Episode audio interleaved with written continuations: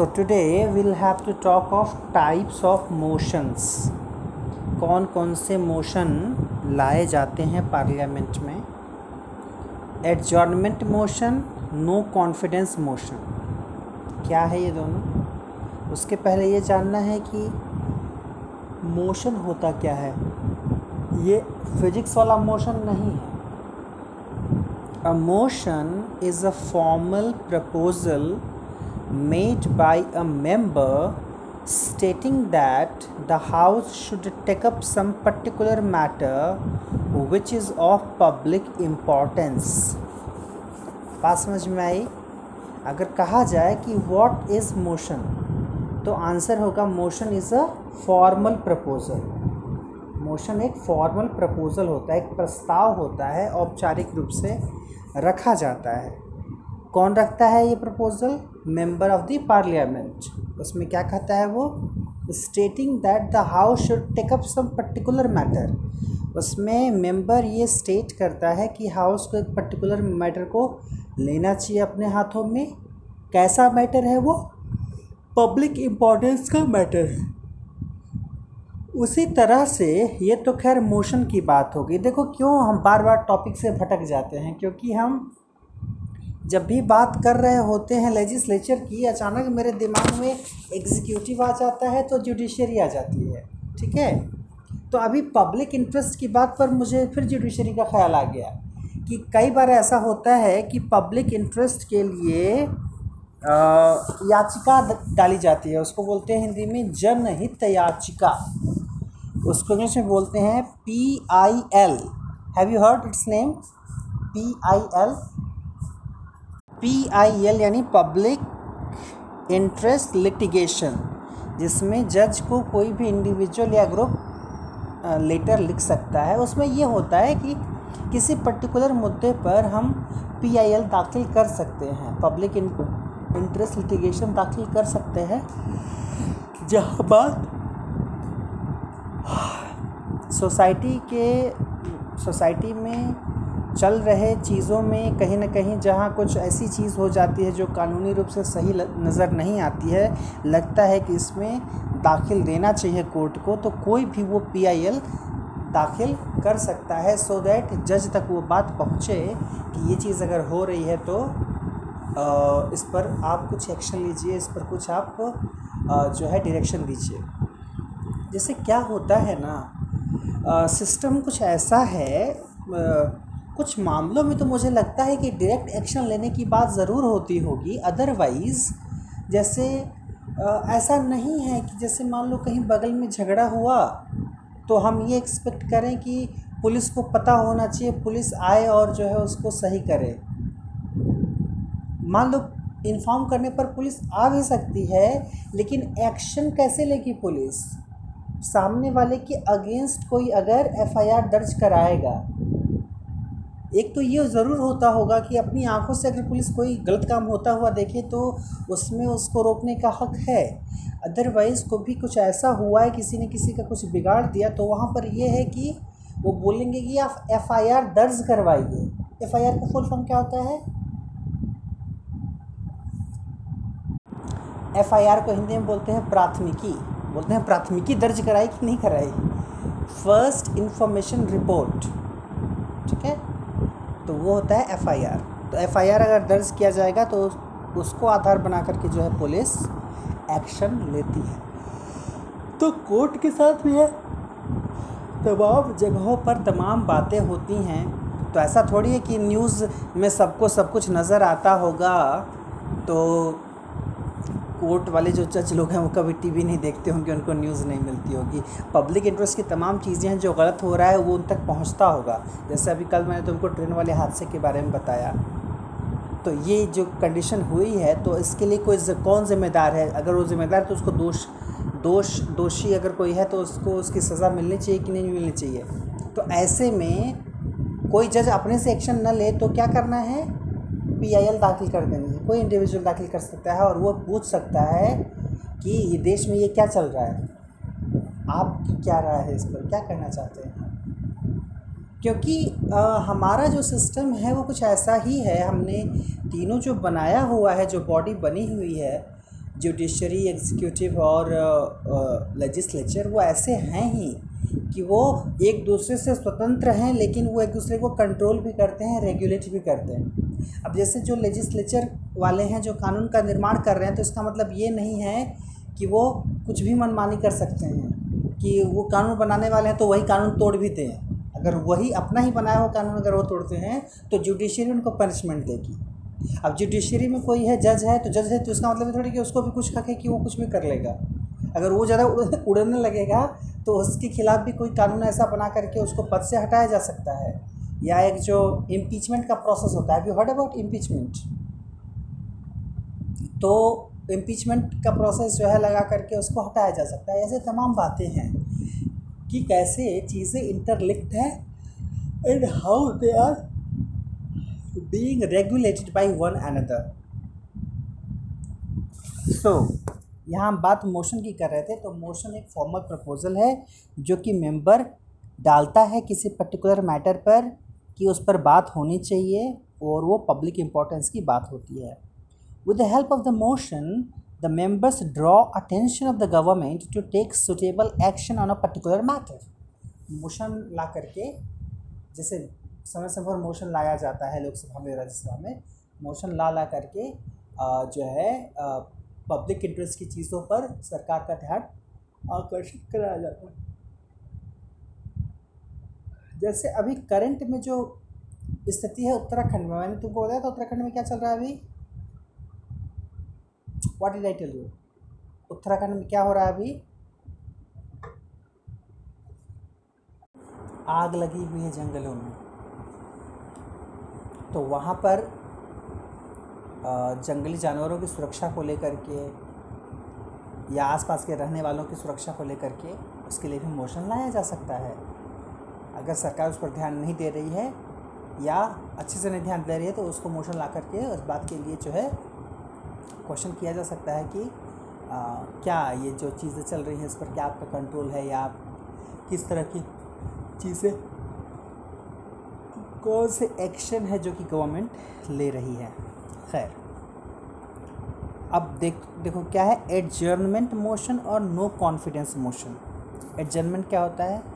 An adjournment motion means a proposal to lay aside all other business and take up a definite matter of urgent importance तो इसमें main चीज़ क्या हो जाएगा adjournment में? कोई बहुत इंपॉर्टेंट बात आ जाती है, बहुत अर्जेंट बात आ जाती है। तो बाकी सारे मैटर को एक तरफ़ कर देते हैं और एडजमेंट मोशन को कंसिडर किया जाता है। Such a motion leads to the interruption of normal business of the house ऐसा जब मोशन आएगा तो नॉर्मल तरीके से जो हाउस का रूटीन होता है वो नहीं चलता। नहीं चलता। Adjournment motions are generally allowed on subject such as अभी देखो आया ना सब्जेक्ट जिसकी बात हम कर रहे थे। रेलवे एक्सीडेंट का मतलब ऐसा थोड़ी कि बस रेलवे कहीं जो है, रेल कहीं उलट गई तभी रेलवे एक्सीडेंट हो रहा है। अभी जो जैसे मज़दूर मरे हैं कट करके या जो उसमें रह करके प्यास के मारे मर गए लोग तो वो सारी चीज़ें जो है। हाँ तो क्या एडजमेंट मोशन के जो पॉइंट्स हो सकते हैं, जो टॉपिक हो सकते हैं डिस्कशन के उसमें है? Railway accident resulting in the death of several persons अचानक कोई एक्सीडेंट हो जाए और कई सारे लोग मर जाएँ। अ डेयरिंग डकैती, कहीं डकैती पड़ी हो। सम सम नेचुरल कैलामिटी अभी देखो, बात कर रहे थे ना? नेचुरल कैलामिटी कहाँ की? उत्तराखंड की। लाइक अ डिवेस्टेटिंग फ्लड और टोर्नेडो या communal tension you understand communal tension communal tension क्या होता है? कम्युनल का मतलब कम्युनिटी से जुड़ा हुआ कम्युनिटी से जुड़ा हुआ, एक पर्टिकुलर संप्रदाय से जुड़ा हुआ। तो दो अलग अलग कम्युनिटी के लोग भिड़ जाएँ, कोई दंगा फसाद हो जाए राइट हो जाए, है ना? तो उसको बोलते हैं कम्युनल टेंशन तो अचानक से जब स्थिति गंभीर हो जाती है तो ऐसे केसेस में यहाँ पर कुछ उदाहरण दिए हुए इसका मतलब ये नहीं है कि बस यही चीज़ें हैं। इसके अलावा भी ऐसी सीरियस चीज़ें हो सकती हैं जिसके लिए एडजमेंट मोशन लाया जाता है। दूसरा है no confidence motion a no confidence motion is proposal expressing lack of confidence in the ministry no confidence में क्या होता है? जब मिनिस्ट्री में विश्वास न रह जाए तो नो कॉन्फिडेंस मोशन लाया जाता है। The council of ministers is collectively responsible to the entire Lok Sabha including the members of the opposition कह रहा है कि पूरी की पूरी जो मिनिस्ट्री की काउंसिल होती है मंत्रिपरिषद जो पूरा होता है, कह रहा है कि वो रिस्पॉन्सिबल होता है पूरे लोकसभा के मेंबर के लिए, यहाँ तक कि जो अपोजिट पार्टी के मेंबर हैं उनके लिए भी। No confidence in the government is moved by the opposition और ये नो कॉन्फिडेंस मोशन कौन लाता है? अपोजिशन लाता है। कब लाता है? The house grants leave to move non cooperation no confidence motion only when it has the support of at least fifty members तो इसको कब पास किया जाता है? नो कॉन्फिडेंस मोशन जब भी लाना चाहेंगे तो अपने स्पीकर को देंगे। तो जब उसमें फिफ्टी मेंबर्स सपोर्ट करेंगे, तभी नो कॉन्फिडेंस मोशन लाया जा सकता है। Motion has to be taken up for discussion within ten days from the day on which the leave is granted कह रहा है कि दस दिन के भीतर जो है, ये इस पर डिस्कशन हो जाना चाहिए। On conclusion of the debate the speaker puts the motion to vote और जब डिबेट हो जाता है तो फिर वोटिंग कराई जाती है। If the motion is pass the government has to resign और जब नो कॉन्फिडेंस मोशन पास हो जाए तो गवर्नमेंट को रिज़ाइन करना पड़ता है। मतलब ये भी है, इसको अविश्वास प्रस्ताव कहते हैं। जब गवर्नमेंट गिरानी होती है तो नो कॉन्फिडेंस मोशन लाया जाता है। और ऑब्वियस है, जो अपोजिट पार्टी है, वही लाती है। मतलब कोई पार्टी अगर मेजॉरिटी में है, कोई पार्टी अगर मेजॉरिटी में है तो ऑब्वियस है कि उसके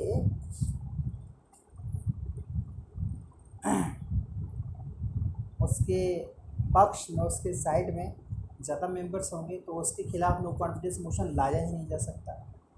नो कॉन्फिडेंस मोशन की स्थिति कब बनती है? एक टर्म है पॉलिटी में। कोएलिशन गवर्नमेंट नाम सुनी हो? कोएलिशन गवर्नमेंट का नाम नहीं सुनी हो? Coalition coalition government.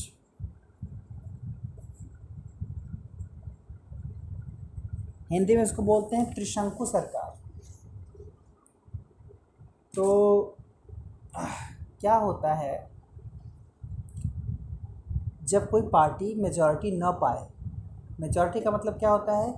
जितनी टोटल सीट्स हैं, उसकी हाफ़ से ज़्यादा मेंबर उसके पक्ष में होनी चाहिए तो मेजॉरिटी है। मान लो इन केस हाफ़ से कुछ कम मेंबर मिले किसी एक पार्टी को तो वो चाहे तो दूसरी पार्टी के साथ मिल करके गवर्नमेंट फॉर्म कर सकती है। तो इसको गठबंधन बोलते हैं, गठबंधन, ठीक है? तो ऐसे में है कि मान लो कि उसको दो ही चार मेंबर कम पड़ रहे हैं, तब भी नहीं बना पाएगा जब तक कि उसको सपोर्ट नहीं मिलेगा, ताकि आधा से ज़्यादा हो जाए। तो इन केस मान लो कि पार्टी ने गठबंधन कर लिया तो वो बन गई कोएलिशन गवर्नमेंट ठीक है? अब कोएलिशन गवर्नमेंट के साथ स्थिति ये होती है कि वो हमेशा बीच में लटकी होती है। कभी भी ठीक ठाक स्टेबल होने की कंडीशन में भी जा सकती है और कभी भी नीचे भी आ सकती है।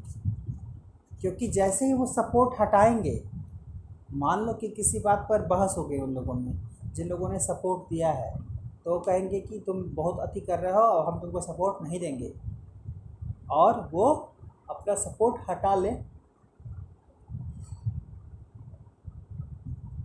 तो वो जैसे ही अपना सपोर्ट हटा लेंगे तो जो अपोजिट पार्टी है उसको मौका मिल जाएगा नो कॉन्फिडेंस मोशन लाने का, अविश्वास प्रस्ताव लाने का और अगर वो प्रूफ हो गया तो गवर्नमेंट गिर जाएगी। गवर्नमेंट को रिज़ाइन करना पड़ता है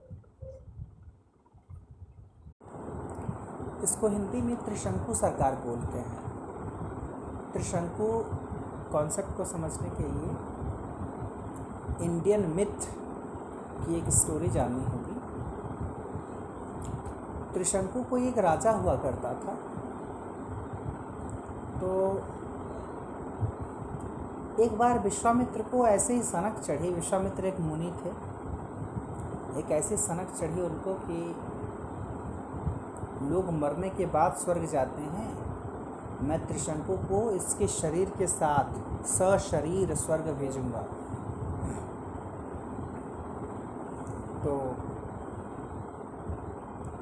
त्रिशंकु को उसके लिए उन्होंने यूज़ किया कि त्रिशंकु को ज़िंदा ही स्वर्ग भेजेंगे। त्रिशंकु पहुँच गया। त्रिशंकु को अपने तपस्या के बल पर विश्वामित्र ने स्वर्ग पहुँचा दिया। वो पहुँच गया वहाँ पर। वहाँ पहुँचने के बाद इंद्र परेशान हो गए कि कोई आदमी ज़िंदा कैसे स्वर्ग में आ सकता है? तो पूछने लगे, ऐसा क्या तुम कर दिए कि तुम इतने लायक हो गए तुम स्वर्ग में चले आए? तो उसने अपनी तमाम अच्छाइयाँ गिना डाली, उसने क्या क्या किया था अपनी ज़िंदगी में?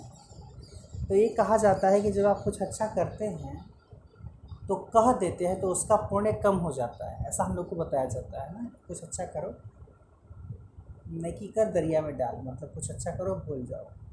गाने की ज़रूरत नहीं कि हमने ये किया, हमने ये तो वो सारी बात बता देता है, ये ये किए ये कि तो ऐसा, ऐसी कहानी में है कि पुण्य उसका थोड़ा कम हो गया। जैसे उसका पुण्य कम हुआ, उसने बता दी बातें तो इंद्र उसको धक्का मार के निकाल दिए। स्वर्ग से। तो गिरने लगा ज़मीन पर। यहाँ विश्वामित्र अपने जिद पर अड़े हैं बोले आने ही नहीं देंगे उसको ज़मीन पर। बीच में। वो बीच में लटक गया। तो वो हो गया त्रिशंकु तो कोहलेशन गवर्नमेंट की भी स्थिति वही होती है बीच में लटकने वाली। ये भी कहा जाता है कि त्रिशंकु वैसे ही लटका रहा बीच में। उसके मुँह से लार गिरी सलाइवा आया। तो एक नदी बन गई। उस नदी का नाम है कर्मनाशा नदी, जो कि यूपी और बिहार के बॉर्डर पे है। अब लोग कहते हैं उसके बारे में ये कि उस नदी में स्नान नहीं करना चाहिए, क्योंकि उसका नाम ही है कर्मनाशा। जो भी कर्म किए रहोगे लाइफ में सबका नाश कर देगी। सो दे they they they say that it is not good to get bath in that particular river खैर तो ये रही त्रिशंकु की कहानी। बाय द वे बता सकती हो, क्या साइंस में ऐसा कुछ पॉसिबल है कि कोई चीज़ बीच में अटकी रह जाए? Sometimes a no confidence motion assumes much importance कह रहा है कभी कभी नो कॉन्फिडेंस मोशन ज़्यादा महत्वपूर्ण हो जाता है even a single vote counts यहाँ तक कि एक सिंगल वोट भी, वो जो मैं तुमको बताया कोएलिशन गवर्नमेंट दो ही चार हैं सपोर्ट में जिससे गवर्नमेंट बनी है, अगर वही सपोर्ट खींच लेंगे तो ख़त्म कहानी। तो इसलिए कभी कभी ये बहुत महत्वपूर्ण हो जाता है। In the twelfth Lok Sabha the government headed by Shri Atal Bihari Vajpayee lost just by one vote ठीक है? ट्वेल्थ लोकसभा जब चल रही थी, जब अटल बिहारी वाजपेयी प्राइम मिनिस्टर थे, उस समय सिचुएशन ऐसी आई ऑब्वियस है कि पार्टी मेजॉरिटी में नहीं थी। मिलजुल करके चला रही थी सरकार और फिर नो कॉन्फिडेंस मोशन आया और एक वोट से ही सरकार गिर गई।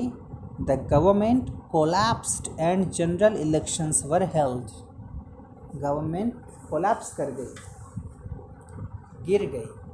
तो फिर से जनरल इलेक्शन हुए। क्यों हुए?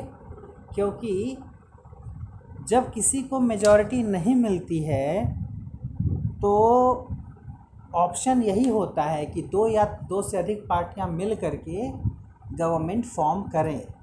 लेकिन अब उसमें ऐसी सिचुएशन हो जाए कि कोई गवर्नमेंट या कोई ऐसी पार्टी साथ आने को तैयार ही नहीं है जिसके मिलने से गवर्नमेंट फॉर्म हो सके तो क्या होगा?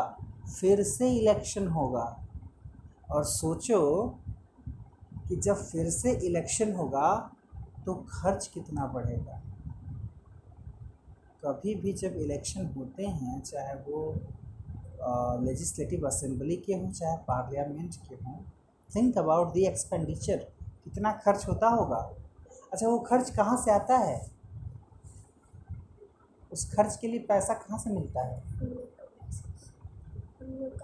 कैसे? हम लोग का पैसा कैसे? क्या? कौन से बिल्स बिजली bill.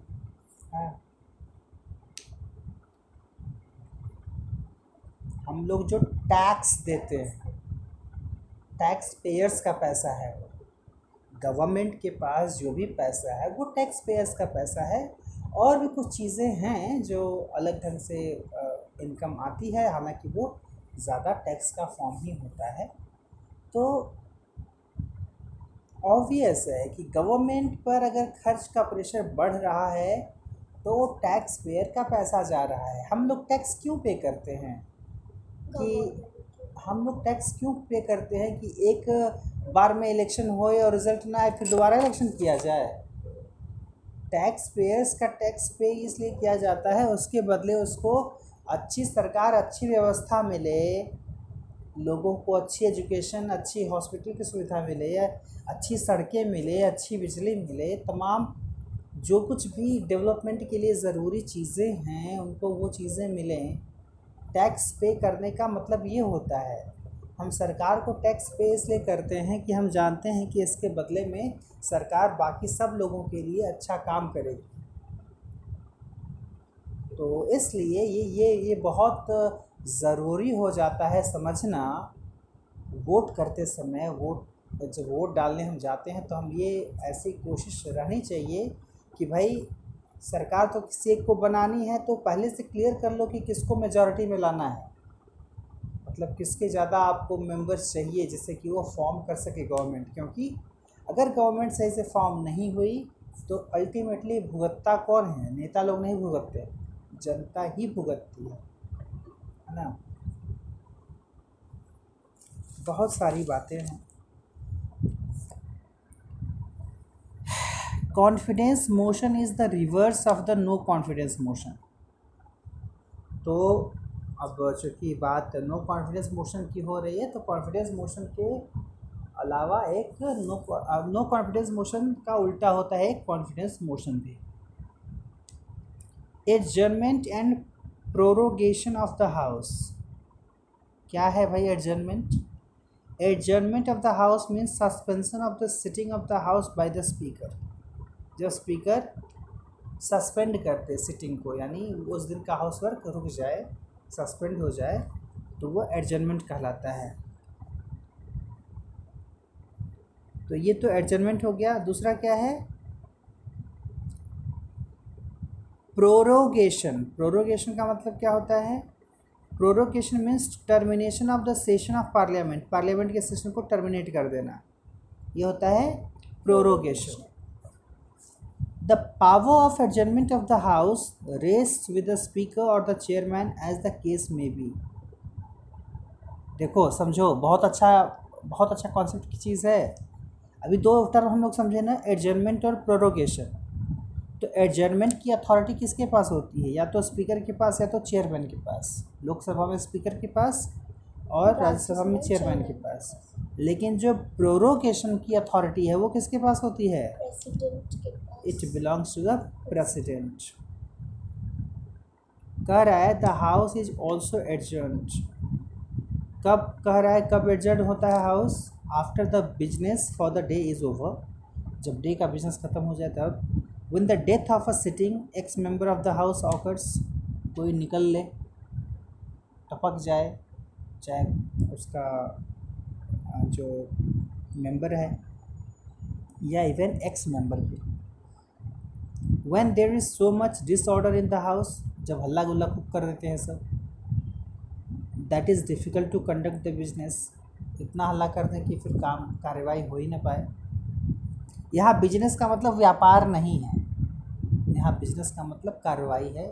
Whatever the process that whatever the phenomenon the process those are required for want of quorum जब कोरम पूरा ना हो पाए कोरम के कारण कोरम के बारे में कल मैंने बताया था तुमको।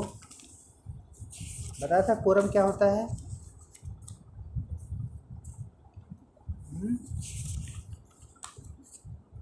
कोरम वर्ड डिस्कस किए थे हम लोग। कि नहीं किए थे? The quorum means the minimum number of members required to be in order to enable the house to transact its business.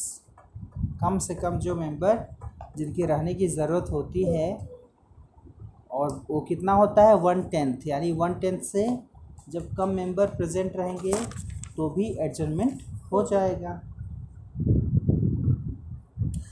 as and when the speaker finds is necessary और ये भी है कि कभी कभी जब आवश्यकता। और आवश्यकता समझ में आ जाए स्पीकर को कि इसको अर्जन करना है इसलिए। एक चीज़ मैंने तुमको पहले भी बताई है कि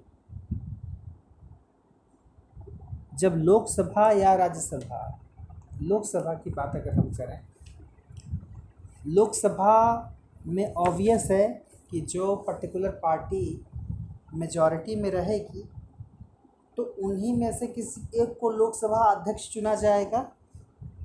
यानी जो रूलिंग पार्टी होगी, उसी का मेंबर जो है वो लोकसभा स्पीकर होगा, जो पूरी लोकसभा को कंट्रोल करेगा। तो लोकसभा स्पीकर को भी जो है पेमेंट मिलती है।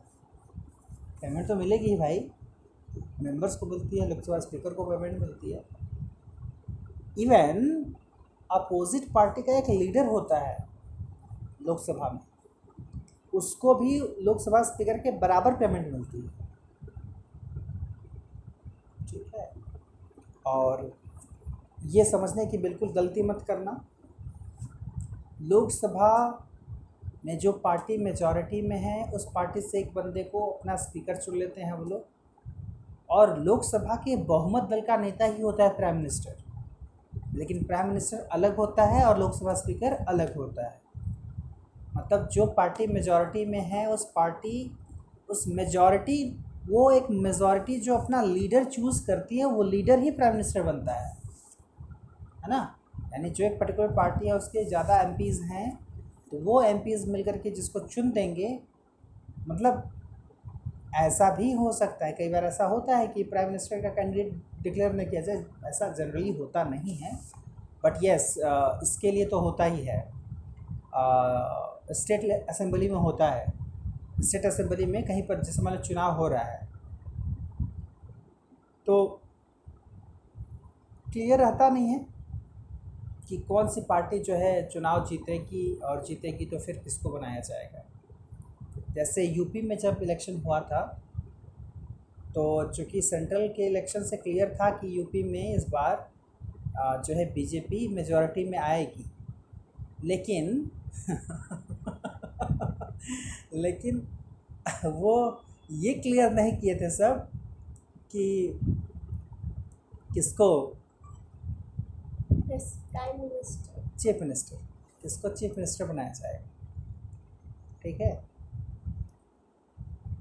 तो लोग बड़े एक्साइटेड थे जब मेजॉरिटी में आ गई जो है बीजेपी लोग बड़े एक्साइटेड थे जानने के लिए कौन बनेगा चीफ मिनिस्टर कौन बनेगा चीफ मिनिस्टर तमाम अटकलें थी कई सारे नाम थे अंदाज़ा तमाम लोगों का था। तो ऑबियस है कि पार्टी का जो प्रेसिडेंट होता है उसके हाथ में चीज़ होती है कि वो किसको चुनता है। तो उस समय पार्टी के प्रेसिडेंट थे अमित शाह बीजेपी कई सारे कैंडिडेट थे। सबको लग रहा था उस समय हमारे यूपी से बीजेपी के आ, मतलब स्टेट वाइज भी प्रेसिडेंट होते हैं ना। यूपी से प्रेसिडेंट थे केशव चंद्र मौर्य, बीजेपी तो उनको लगा ये जैसे क्या होगा, आप बीजेपी जीत गई उस राज्य में तो ये होगा कि भाई वो उसके लिए अकाउंटेबल हैं कि भाई ये बीजेपी के अध्यक्ष हैं राज्य के तो इनको ये योग्य समझा जाएगा कि इन्होंने ये, इनकी भी जीत है भाई। तो वो बेचारे, उनको भी शायद लग रहा था कि चीफ मिनिस्टर वही बनने वाले हैं। किया क्या अमित शाह ने? अमित शाह ने जब मीटिंग बुलाई तो केशव चंद्र मौर्य को ही कह दिया कि चलिए मैं आपको छूट देता हूँ, आप जिसको चुन देंगे वही हो जाएगा चीफ मिनिस्टर। तो बात वही है कि इसका मतलब क्या हुआ? इसका मतलब क्या हुआ? जो खुद बनना चाहता है, वो चुना जाना चाहता है और उसको कह रहे हैं कि चलिए आप ही चुनिए तो अब वो अपने को चुनेगा क्या? उसके बाद बेचारे केशव चंद्र मौर्य जो है वो हॉस्पिटलाइज्ड हो गए। अगले दिन डिक्लेयर करना था कि चीफ मिनिस्टर कौन होने वाला है। इसके पहले ये जब मीटिंग हो गई, तबीयत बिगड़ गई इनकी और इनको हॉस्पिटलाइज करना पड़ा। तो उस समय बहुत मतलब अजीब स्थिति बन गई थी और अल्टीमेटली डिक्लेयर कर ही दिया गया कि नहीं भैया, Keshav Chandra Maurya is not going to be become chief minister तो फिर Yogi Adityanath became chief minister हाँ लेकिन यह है कि यूपी में दो डेप्यूटी चीफ मिनिस्टर जैसे एक समय झारखंड में भी था। झारखंड में भी एक समय था जब यहाँ पर एक मुख्यमंत्री एक थे। और डिप्टी चीफ मिनिस्टर दो हुआ करते थे। उस समय डिप्टी चीफ मिनिस्टर झारखंड में थे, एक सुदेश महतो थे और एक हेमंत सोरेन थे। तो हेमंत हेमंत सोरेन आज चीफ मिनिस्टर बने हुए हैं। इसके पहले ये डिप्टी चीफ मिनिस्टर रह चुके हैं झारखंड ठीक है? और तो वहाँ पर यूपी में इस समय चीफ मिनिस्टर तो योगी हैं ही। डेप्यूटी चीफ मिनिस्टर बने केशव चंद्र मौर्य। भाई उनकी भी लाज रखनी थी। तो उन पर डेप्टी चीफ मिनिस्टर बनाया गया। और एक और हैं, दिनेश शर्मा। दिनेश शर्मा को भी डेप्यूटी चीफ मिनिस्टर बनाया गया। So we have two deputy chief minister of the same party जैसे क्या होता है ना कोएलिशन गवर्नमेंट में ऐसी मजबूरी हो जाती है कभी कभी कि एक तो मिनिस्टर का पद क्रिएट करना पड़ेगा या तो या तो वो बोलेगा ना कि हम आपको सपोर्ट करें तो मुझे भी मिनिस्टर वाला पद दो। तो यहाँ की जो कंडीशन हुई थी सुदेश महतो और हेमंत सोरेन वाली, वो यही हुआ था कि जिस मेजॉर अगर कोलिशन गवर्नमेंट है तो जिसकी ज़्यादा मेंबर्स हैं, सबसे ज़्यादा हैं, लेकिन वो मेजॉरिटी में नहीं है। सबसे ज़्यादा है तो बोलेगा, चीफ मिनिस्टर तो हम ही बनेंगे। तो बोलेगा कि हम तुमको सपोर्ट मन दे रहे हैं तो हमको हमको तुम वो करो। डेपुटी चीफ मिनिस्टर बनाओ। और दूसरा वाला भी बोलेगा कि हमको भी चाहिए, हमको भी डिप्टी चीफ मिनिस्टर बनना है। तो ऐसे के, ऐसे में ये स्थिति आ जाती है कि एक से ज़्यादा अदरवाइज़ दो दो की कोई ज़रूरत होती नहीं है। I was watching a movie उसमें एक Rajesh Khanna is a barber वो एक नाई है, लेकिन अपनी राजनीति के चक्कर में दो लोग उसको मिल करके विधायक चुनवा देते हैं एमएलए कि एमएलए बन जाएगा तो फिर बाकी हम लोगों के हिसाब से काम करेगा। और वो ऐसी राजनीति शुरू करता है, उसके बाद वो कहता है, गिराने के लिए गवर्नमेंट गिराने के लिए नो कॉन्फिडेंस मोशन लाने के लिए, वो जो है, सारे लोग जितने विधायक हैं, जिनको अपने कुछ अपने उसके सपोर्ट में थे, बाकी जो है, सबसे मीटिंग करता है, पैसा वैसा कुछ नहीं देता है उन सबों को जिससे मिल कर के बात करता है अकेले में बात करता है और बोलता है कि, बोला कि अच्छा ठीक है, आप चीफ मिनिस्टर बन जाएँगे तो हम क्या बनेंगे? बोला डेप्यूटी चीफ मिनिस्टर आप डेप्यूटी चीफ मिनिस्टर बनेंगे, हम चीफ मिनिस्टर तो सबको यही बोल देता है। And you know the way he forms the government उसके अलावा जितने जितने एम होते हैं, जब वो शपथ ले रहा होता है तो वो चीफ मिनिस्टर आता है, बाकी सब के सब डेप्यूटी चीफ मिनिस्टर हो जाते हैं। तो अब अब वही है कि सब बड़े खुश कि डेप्यूटी चीफ लेकिन बात यह है कि देने को तो दे दी मिनिस्टर उसने। लेकिन जितने ज़रूरत के काम की चीज़ें थी वो कोई मिनिस्टर उन सबको दिया नहीं। बस they they were like yes they are deputy chief minister but of no importance मतलब वही हाल अपनी प्रेसिडेंट वाली। अगर इमरजेंसी केसेस ना हो इमरजेंसी कंडीशन ना हो देश की तो ऐसा क्या करते हैं प्रेसिडेंट बस साइन करते हैं। है ना? बाकी सारा काम तो प्राइम मिनिस्टर करता है। हाँ जो आ, ऐसे केसेस आते हैं जब देश क्राइसिस से गुजर रहा होता है उस समय प्रेसिडेंट की पावर बढ़ जाती है। तो उस समय उसको एक्सरसाइज कर सकते हैं और कुछ भी चीज़ें हैं ऑब्वियसली लेकिन आ, इसमें कोई दो राय नहीं जब हम कहते हैं कि हमारे देश में president works as a puppet हमारे देश में प्रेसिडेंट जो है पपेट की तरह वर्क करते हैं। तो पपेट की तरह वर्क करना बहुत सुखदाई नहीं होता है कि आप जो है कहलाने को कहला रहे हैं। फ़र्स्ट सिटीज़न ऑफ़ इंडिया लेकिन आप ऐसा कुछ कर नहीं सकते देश के क्योंकि जो कुछ भी होता है, सब कुछ हाथ में होता है किसके? प्राइम मिनिस्टर वही अमेरिका जैसे देश हैं तो वहाँ पर प्रेसिडेंट प्रेसिडेंट की वैल्यू ज़्यादा है। अमेरिका है, रशिया है। रशिया के जब प्राइम मिनिस्टर रशिया का जब prime minister covid nineteen positive हुआ, तब मुझे पता चला कि रशिया में प्राइम मिनिस्टर भी होते हैं। क्योंकि रशिया के जो तमाम जितने भी राजनीति के फैसले हैं, वो वहाँ का प्रेसिडेंट व्लादिमिर पुतिन ही लेता है। कहीं भी आना जाना होता है तो दुनिया उसी को जानती है। तो जब वो कोविड पॉजिटिव हुआ, तब मुझे पता चला कि अच्छा रशिया के प्राइम मिनिस्टर भी होते हैं क्या? जैसे हमारे देश में क्या है? हमारे देश में प्रेसिडेंट कहाँ कितने जगहों पर जाते हैं और क्या करते हैं कि लोग लोग जानते होंगे कि इंडिया में मतलब जो बहुत इंडिया को करीब से नहीं जानेंगे, उनको यही लगता होगा कि अच्छा इंडिया में प्राइम मिनिस्टर ही होता है प्रेसिडेंट शायद नहीं होता होगा। अमेरिका में क्या है कि कहेगा प्रेसिडेंट होता है। तो है भी ऐसा, कुछ जगहों पर केवल मतलब एक वही सेंटर में होते जैसे जहाँ तक मुझे पता है इंग्लैंड में प्रेसिडेंट जैसा कोई पद नहीं। इंग्लैंड में प्राइम मिनिस्टर ही होता है, ठीक है? एक बार चेक कर लेते जो दो देशों के बीच कई बार ऐसा होता है, कुछ मामलों को लेकर के सहमति बनती है तो वो बाकायदे रिटर्न फॉर्म में आता है, उस पर साइन होता है। उसको बोलते हैं एम ओ यू कॉमर्स के फ़ील्ड में जाना है तुमको ना? M O U memorandum of understanding बहुत इम्पोर्टेंट है। मेमोरेंडम ऑफ़ अंडरस्टैंडिंग साइन की जाती है। तो भले प्राइम मिनिस्टर डिस्कशन करके चीज़ों को करे, लेकिन हमारे यहाँ से एक रिप्रेजेंटेटिव के रूप में वो प्रेसिडेंट का माना जाता है कि वो एक प्रेसिडेंट के रिप्रेजेंटेटिव के रूप में वहाँ पर है। और कोई भी ऐसी साइन वगैरह होती है दो देशों के बीच में तो वहाँ भी प्रेसिडेंट का सिग्नेचर चाहिए होता है। दैट सिग्नेचर इज़ इंपॉर्टेंट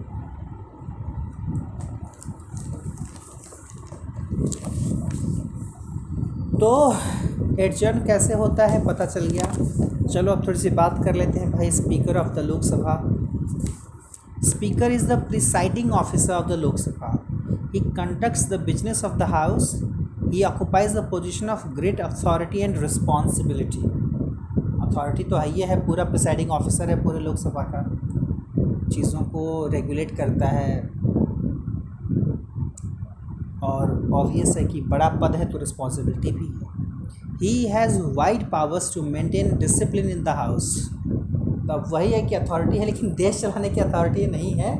हाँ देश के लिए कानून बनवाने की अथॉरिटी है। तो हाउस की डिसिप्लिन को मेंटेन कराने की अथॉरिटी है।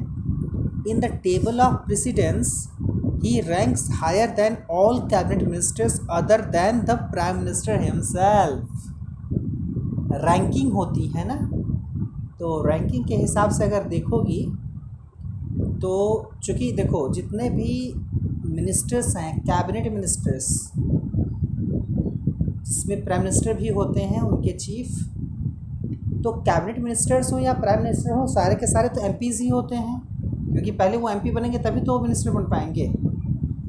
तो सारे के सारे एमपी होते हैं इवन स्पीकर भी एमपी ही होता है, तब वो स्पीकर बनता है।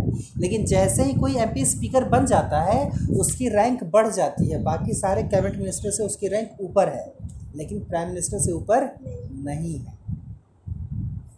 लेकिन हाँ जब लोकसभा में प्राइम मिनिस्टर उपस्थित रहेंगे तो स्पीकर स्पीकर है and prime minister prime minister हैं, वो भी जब बात करेंगे उनसे तो वही बोलेंगे आदरणीय अध्यक्ष महोदय ना?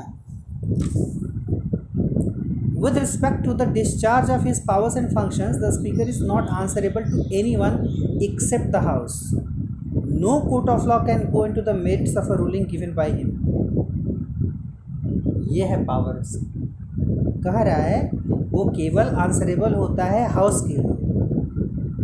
No court of law can go into the merits of a ruling given by him जिस तरह से वो रूलिंग कर रहा है लोकसभा में अपने तो वहाँ किस तरह से वो चीज़ों को हैंडल कर रहा है इसके खिलाफ़ कोई एक्शन वगैरह नहीं लिया जा सकता। कोई ऐसा जो है एक कानूनी दाव पेच लगा करके इससे क्या होगा? क्योंकि अगर कानून का डर रहेगा उसको तो वो चीज़ों को सही से हैंडल नहीं कर पाएगा। जैसे क्या होता है कई बार ना कि अ, कई बार चीज़ें कुछ कही जाती है ना, जब कुछ बड़े बदमाश लोग होते हैं तो कहा जाता है कि कानून के दायरे में रह करके इनको नहीं पकड़ा जा सकता तो कानून के दायरे से बाहर निकलना होगा। तो ऐसे में कुछ सीक्रेट ऑपरेशन करने होते हैं। ये डॉक्टर वाला ऑपरेशन नहीं, जो आर्मी या पुलिस वाले ऑपरेशन करते हैं, उसकी बात कर रहे हैं। तो ऐसे में तो अगर कोर्ट ऑफ़ किसी पर्टिकुलर लॉ वगैरह को लेकर के जब डर रहेगा तो वो किसी भी चीज़, किसी भी इंसान के खिलाफ जो है एक्शन लेने से डरेगा।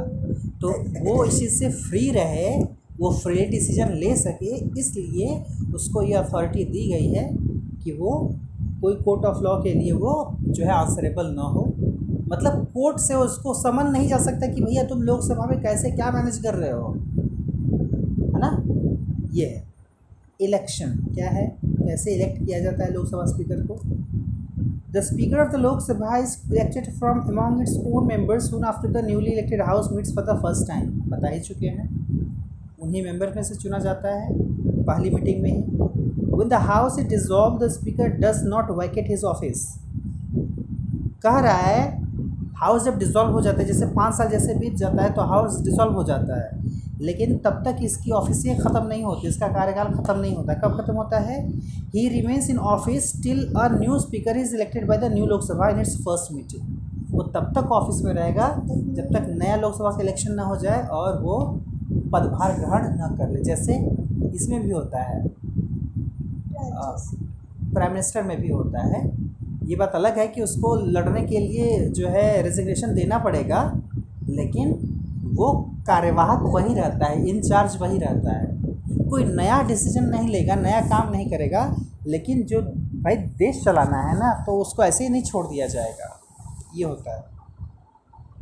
और यही कारण है नहीं लगता है कि जब एक बार कोई प्राइम मिनिस्टर बन गया, मान लो तो उसको अगर दोबारा वही चुना जा रहा है तो फिर उसको क्यों शपथ ग्रहण करना है? फिर जाकर के ओथ लेता है? क्यों? क्योंकि वो रिज़ाइन कर चुका होता है एक समय में और फिर उसको जो है एक्सेप्ट करना होता है। हाँ the speaker is elected for term of five years obvious है। लोकसभा पाँच साल के लिए तो ये भी पाँच साल के लिए। He can seek re election any number of times यहाँ देखो पॉइंट है कि वो, इसमें कोई कंपल्शन नहीं है। वो बार बार हो, बन सकता है। है ना?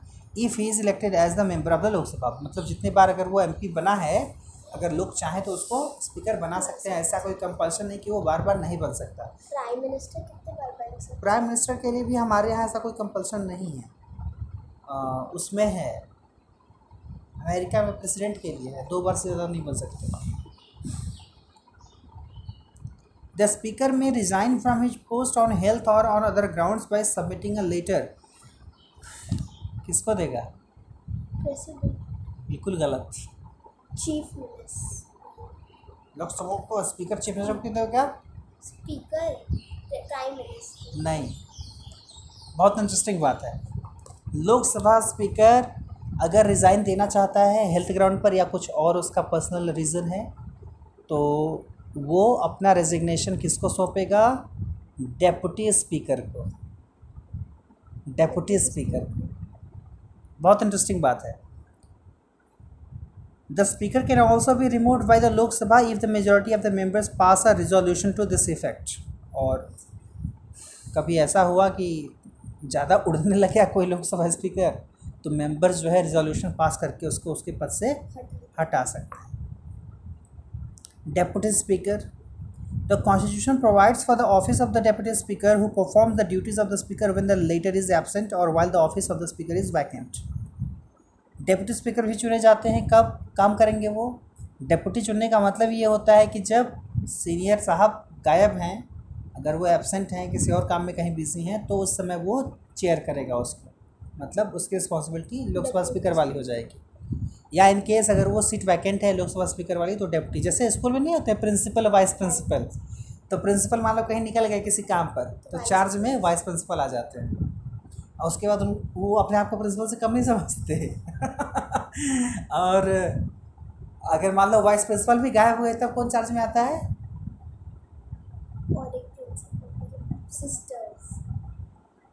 जो सबसे सीनियर टीचर हाँ, सबसे सीनियर टीचर जो हैं वो आ जाएँगे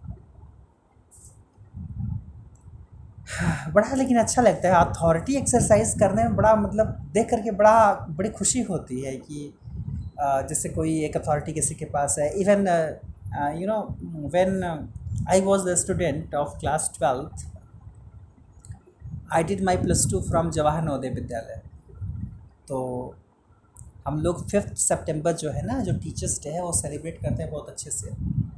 उस दिन जितने ट्वेल्थ वाले होते हैं, जो सबसे सीनियर बच्चे होते हैं they play the role of various teachers उस दिन टीचर को हम लोग आराम देते हैं। तो जब हम लोग की बैच की बारी आई फाइव सितंबर 2009 को कि यानी आज के ग्यारह साल पहले। बारी आई हम लोगों की कि अ, करेंगे रोल करना है। हमने कहा कि देखो भाई मुझे शुरू से पावर एक्सरसाइज करना पसंद है। थोड़ी अथॉरिटी हाथ में रहे। हमने कहा कि देखो, हमको प्रिंसिपल बनाओगे तभी बनेंगे, कुछ और बनाओगे तो नहीं बनेंगे। So I you know work as principal for a day एक दिन के लिए पूरा स्कूल मेरे जिम्मे था। तो after having the chair of principal मतलब हालाँकि मैंने कुर्सी हटवा दी थी उनकी वो एक मक्खन लगाने का तरीका था प्रिंसिपल को। उनके सामने मैं बोला था, सर, आपकी चेयर पर मैं कैसे बैठ सकता हूँ? इस चेयर को हटवा देंगे हम यहाँ से।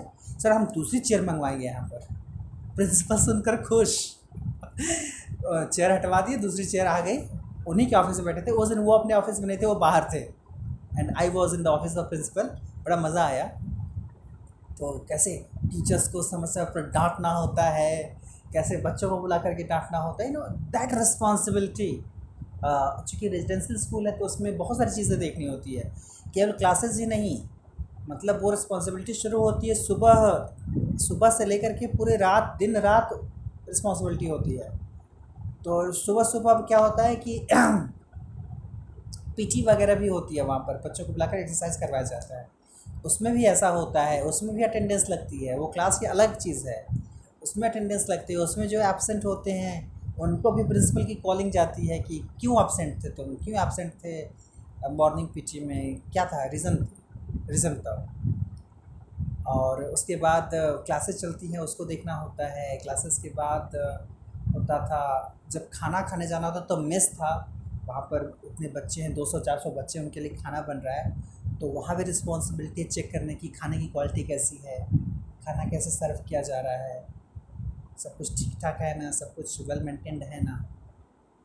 I did all the things तो उसमें सबसे पहले मुझे ये था कि मॉर्निंग पीटी में कुछ बच्चे एबसेंट थे। तो मैंने कहा, आज मज़ा आएगा डांटने में। उन सबों को क्लास सिक्स सेवन्थ की दो बच्चियाँ। एबसेंट थी, मैंने कहा बुलाओ सबको एकदम मैं मूड बनाया हुआ था कि वो सब जैसे ही आएँगे, वैसे मैं डांटूँगा उन सबों को। चूँकि रोल करना था भाई तो एक एक मज़ा लेना था रोल का। But you know when when they set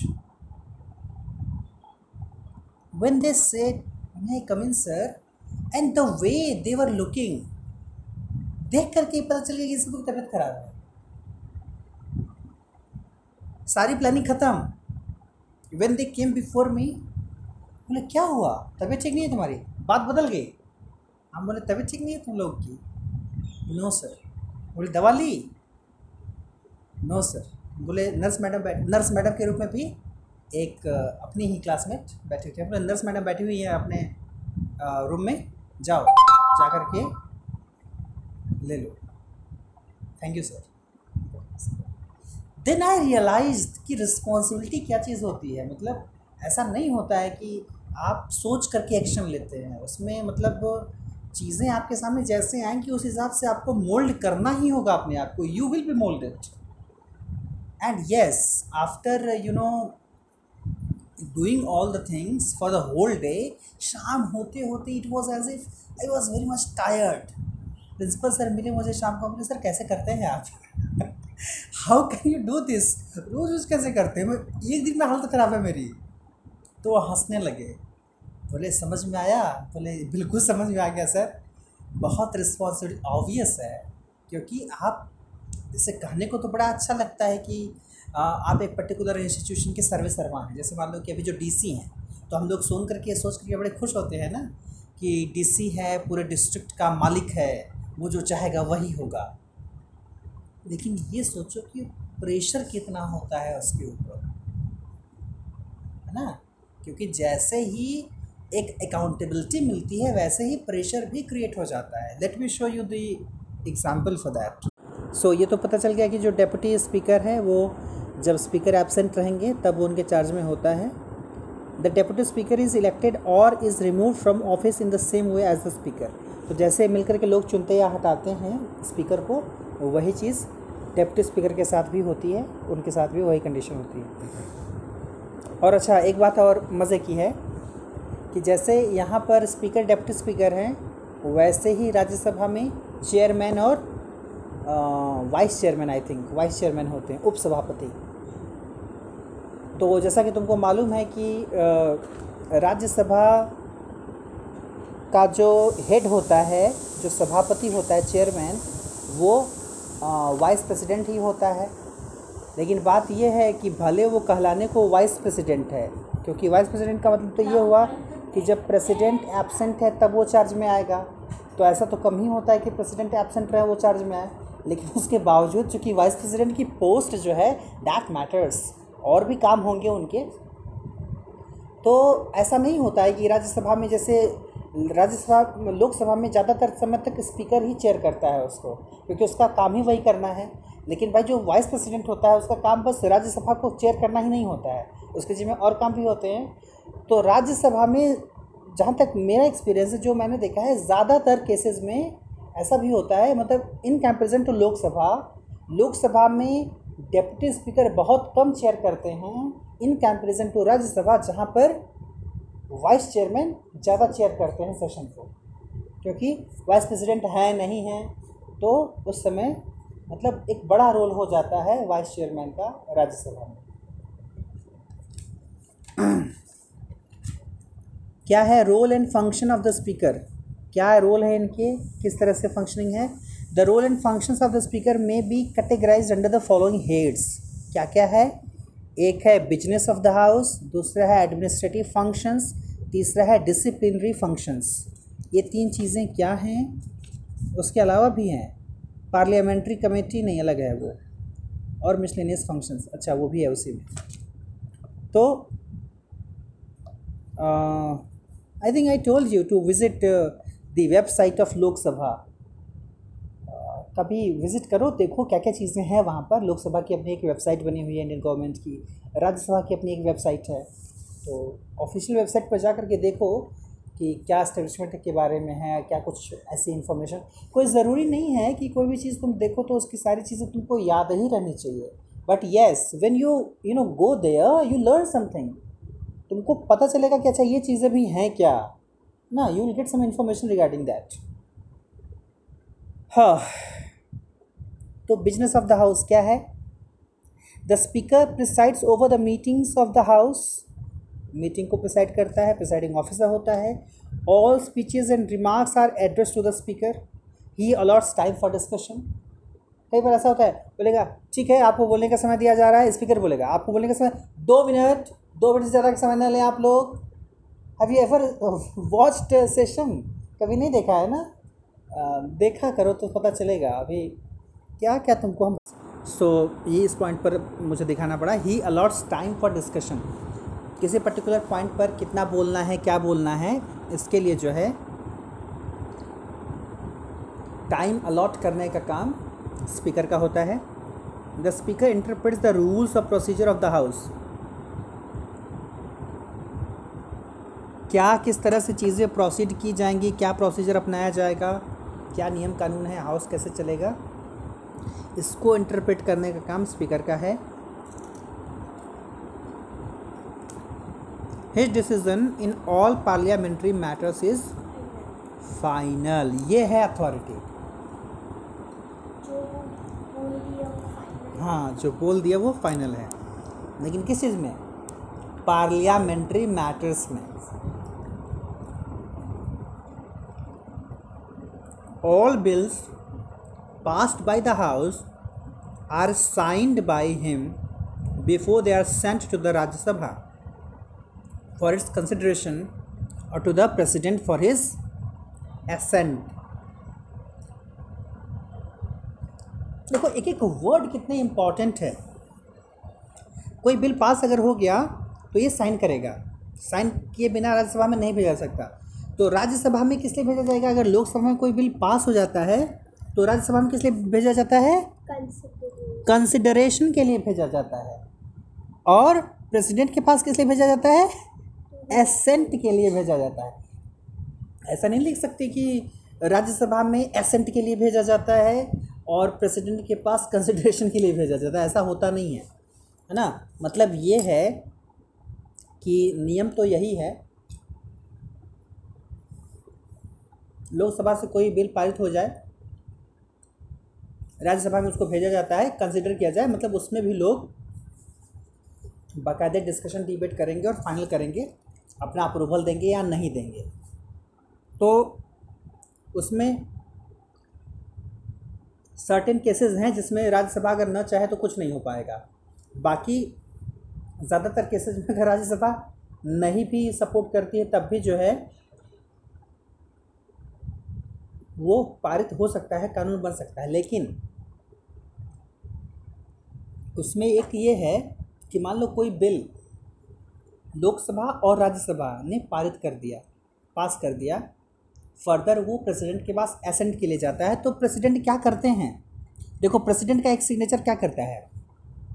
कोई बिल जब ये सब पारित कर देते हैं राज्यसभा लोकसभा जैसे प्रेसिडेंट उसकी हामी भर देते हैं और वो साइन कर देते हैं, वो क्या बन जाता है? एक्ट बन जाता है। With the signature of president वो एक्ट बन जाता है। जब तक वो साइन नहीं करेंगे, वो एक्ट नहीं बनेगा। लेकिन वो कब तक साइन नहीं करेंगे? मान लो कोई नया कानून बनाना है और लोकसभा और राज्यसभा ने बिल पास कर दिया। प्रेसिडेंट के पास वो गया। तो प्रेसिडेंट ने उस पर साइन नहीं किया, उसको वापस भेज दिया। तो जब प्रेसिडेंट ने वापस भेज दिया, अगर भेज देंगे तो क्या होगा? फिर से भेजेंगे। तो इसका मतलब ये हुआ कि उसमें उनको कुछ कमी नज़र आ रही है।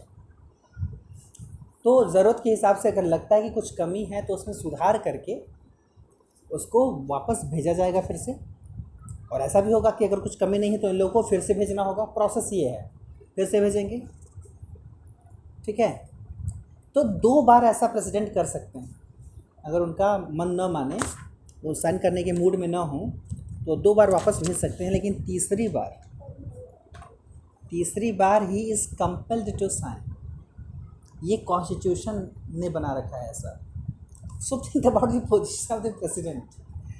हाँ उसके पीछे रीज़न है। उसके पीछे रीज़न ये है कि पूरा का पूरा पार्लियामेंट अगर सपोर्ट कर रहा है, पास कर रहा है तो भाई जनशक्ति है ना, डेमोक्रेसी है। तो वो कानून बनना चाहिए। तो आप अकेले कैसे रोक लेंगे? लेकिन हाँ ये है कि भले प्रेसिडेंट इस बात की खुशी मनाते रहे कि that he is consider to be the first citizen of India और क्या अथॉरिटी होती है प्रेसिडेंट के पास? एयर फोर्स का जो चीफ होता है, उसको एयर फोर्स का जो चीफ होता है, उसको बोलते हैं एयर चीफ मार्शल नाम सुना कभी? एयर चीफ मार्शल और जो आर्मी होती है, उसका चीफ कौन होता है? जनरल जो नेवी होती है, उसका चीफ कौन होता है? एडमिरल उसका चीफ होता है admiral so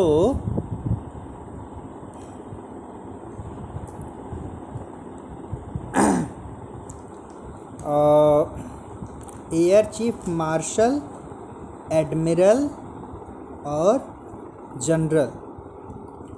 इन तीनों यानी ये तीनों अलग अलग चीफ हो गए अलग अलग आ, उसके। इन तीनों का चीफ कौन होता है? Yes that I was asking तो जब इंदिरा गांधी प्राइम मिनिस्टर थी जब लड़ना था पाकिस्तान के खिलाफ तो उसके बारे में वर्णन किया जाता है तो लोग कहते हैं कि उस समय सैनिकों के बीच सारे सैनिक हैं, वर्दी पहने हुए। उनके बीच एक महिला अकेले पीली साड़ी पहने हुए घूमती हुई नज़र आती थी। And it was Mrs Indira Gandhi that was the case and yes ये तो है ही कि कोई भी पावर या पोजीशन रहे, जब तक उसको अच्छे से एक्सरसाइज कोई नहीं कर पाए तो फिर मज़ा क्या है फिर उस पोजीशन का?